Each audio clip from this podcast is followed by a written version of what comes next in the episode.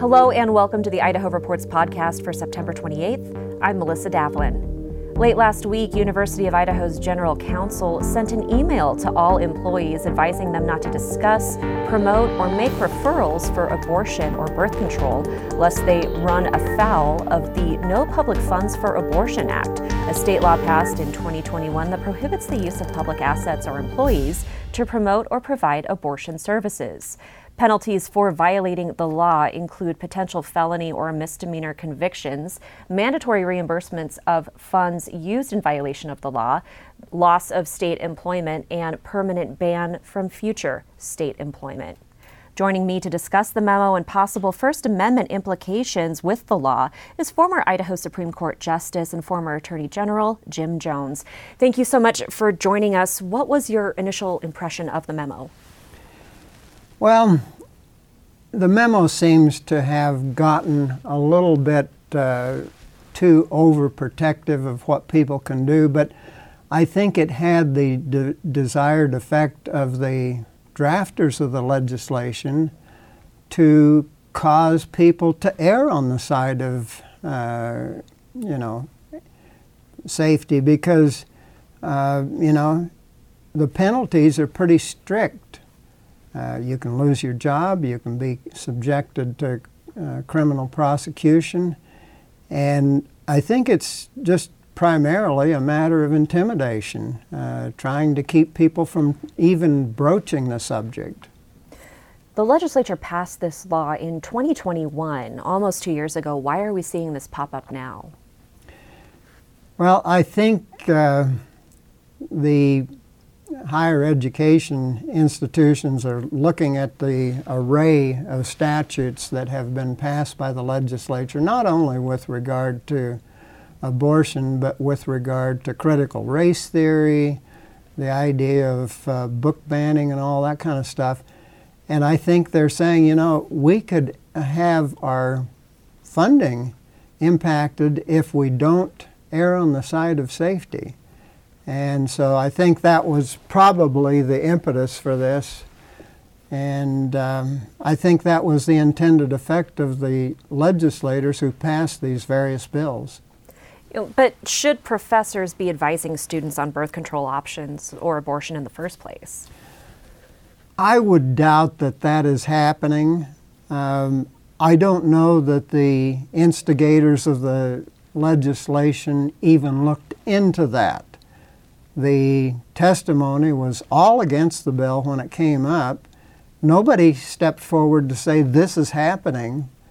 Um, I think it's just a matter of trying to curry votes and trying to raise the specter that there's something wrong going on in our universities. The No Public Funds for Abortion Act has gotten a lot of attention for the University of Idaho memo, but this is a law that applies to all state agencies, all government entities in Idaho. How might this affect other state agencies? Well, I think it is designed to create confusion in other entities. Uh, for instance, public radio and public television. Uh, because what can you say on air? Uh, if you say something that might be interpreted as being uh, pro uh, abortion, uh, you could have somebody uh, make a complaint and try to get you prosecuted. It may not, you know, result in a conviction or anything, but you know, it, it has a really dampening effect on discussion. And I'm glad you brought that up because that is a conversation we have had since this UI memo came out. I, as the host of a program and as a reporter, I'm not going to be advocating for abortion one way or the other. But if I have a if I have a guest on from Planned Parenthood, for example, who's talking about um, abortion access funds used to take Idaho patients from this state to, say, Walla Walla or other parts of the West where abortion is available. And that is something that is happening, by the way. could I be in trouble for having that guest on the program and then airing that because we are a state agency? Well, I think that somebody could make a complaint that uh, you had a guest on who was promoting abortion, and so you must have uh, been complicit in it. And the complaint could be made, and you know, the whole idea is to keep you quiet about it, to not even broach the subject. And I think that has really uh, serious uh, First Amendment implications and it, it, it has implications for, you know, what are we going to be able to talk about? You can talk about uh, any number of subjects that would be pro life because the legislation do. doesn't talk about that. But if you get into the other side of the issue, you know, uh, even talking about protecting pregnant women in the uh, setting of the emergency room when somebody comes in with a pregnancy gone bad. Uh, perhaps uh, if you say, well, maybe in this instance there should be some medical care, you could maybe get into a whole heap of trouble. And that's interesting because we have had multiple guests on who have talked about their anti abortion views, including uh, one of the sponsors of this bill who talked about his views on abortion and how glad he is that Roe v. Wade has been overturned. But it just takes one potential guest.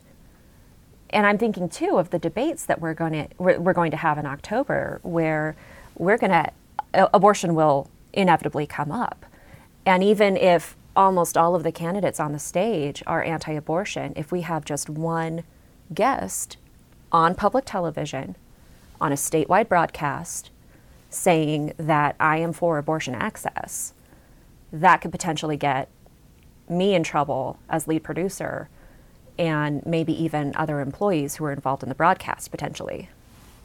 Yeah, and, and quite frankly, I think this law has a number of unconstitutional elements and uh, any number of other laws that have been passed in the culture war era. And it's like I told uh, somebody who wanted me to talk about critical race theory down in the Magic Valley. Uh, I said, well, the statute is clearly unconstitutional. Uh, they don't even uh, define it. Define what critical race theory is. Right. But the problem is that uh, if you do that in a public arena uh, with a public agency, uh, you could have the complaint filed. You could maybe have a prosecutor file suit or file charges, and uh, it would be a slam dunk for you to be able to uh, resist it in court but there you are having to uh, hire an attorney, incur fees, and nobody wants to do that. I mean, doctors under the uh, vigilante law for abortion could easily defeat uh, a prosecution uh, by a prosecutor who's overzealous, but it gets your name in the paper, uh, you incur fees, um, and you can't get them back from the court under the statute if you're defending. So what do you do? It, it's a matter of saying, keep your mouth shut. Don't talk about these subjects. And that's a dangerous thing for the government to be getting into. Your First Amendment concerns seem to be primarily with the, the law itself, the No Public Funds for Abortion Act. Do you have concerns with University of Idaho's interpretation of the law and the instructions given to its employees, or are they erring on the side of safety to protect them? Well, I think in a number of respects, the guidance given by the General Counsel um, are too uh, restrictive. But I think that uh, the whole intent of the drafters of the legislation was to require people to be cautious. uh, to keep their mouths shut and to give uh, guidance that might be overly protective. You know, it's really an odd thing to think that if you're a doctor in the emergency room or if you're a professor in the classroom, that you have to drag in a lawyer to tell you what you can and cannot say without getting into trouble. But I think that's the whole intent. The drafters of these types of bills want to lay as many landmines as they can around the uh, uh, landscape so that people shut their mouths and don't talk about things that probably should be discussed. But this doesn't prevent employees, it doesn't prevent citizens from talking about it, it just prevents them from doing it on the clock with state resources. Right. Yeah. So, so is, is there really a problem there if that's not in their job purview? Well, you know, you get into the discussion that uh, has happened with a lot of things that employees do off of the clock. you know, were you speaking on behalf? If, if you say that I'm an employee of the such and such department, and this is my own view, but just by mentioning that or having somebody mention the fact that you work at some state agency, um, you could be getting yourself in trouble. It's kind of like, you know, we've got a no smoking ban at the office. If you smoke at home, is that a violation? Or a no politics ban at the office? Um, if you speak out in your off hours and somebody says, you shouldn't be talking like that, and uh, the boss brings you in and says, uh, You looked like you were speaking on behalf of the department. You know, you get into a lot of gradations where people are going to get into trouble or get their agency in trouble when they have no intention of doing so. Considering the law, what advice would you give to University of Idaho employees? I think I would use the language of the statute. I think I would tell them that this bill has serious uh, constitutional implications, but that if you step beyond these defined borders, uh, there could be a problem. Um, if you need advice, check with the Office of General Counsel and we'll try to give you more clear advice. Um, and, and I think uh, another thing that could be done, and this was done uh, several times during my uh, administration as Attorney General, uh, people would ask for an official uh, opinion from the Attorney General if a certain state policy was to be followed. and it was the one I can recall was in the tax arena. I was asked if a tax provision was uh, enforceable or not. I did an opinion, said it was not. So I think that uh, uh, instead of just having the general counsel of uh, some state agency saying this is what the situation is, I think uh, the agency could ask for an official opinion from the Attorney General and if you had an attorney general who was bound by the law, uh, that person could give guidance as to what you could or could not do. And because we did mention the debates earlier, and because there is an election coming up, I do want to mention that you have endorsed one of the Attorney General candidates, Tom Arkoosh, who is the Democratic mm-hmm. nominee mm-hmm. um, and is facing Republican Raul Labrador in the general election regardless of who is elected in November, whether it's Labrador or Arkoosh, do you think either one would give very different advice from what they might receive under the last months of Wasden's administration? I think that they would take a very different look at the office. Um, you know, my candidate, Tom Arkoosh, has said he'd follow the law wherever it takes him. Uh, this law says, though, that talking about this could get somebody in trouble. Yeah, I think uh, I think he would give the kind of uh, opinion that I was just talking about, talking about the um, constitutional implications and, and here's what you can and cannot do. That would give the general counsel at the U of I some comfort and maybe cause him to walk, him or her, to walk back some of this overly cautious interpretation. Um, I'm not sure what Mr. Labrador would do. I, you know, he said he would run a political operation, but who knows? Any idea what implications this might have for the WWAMI program?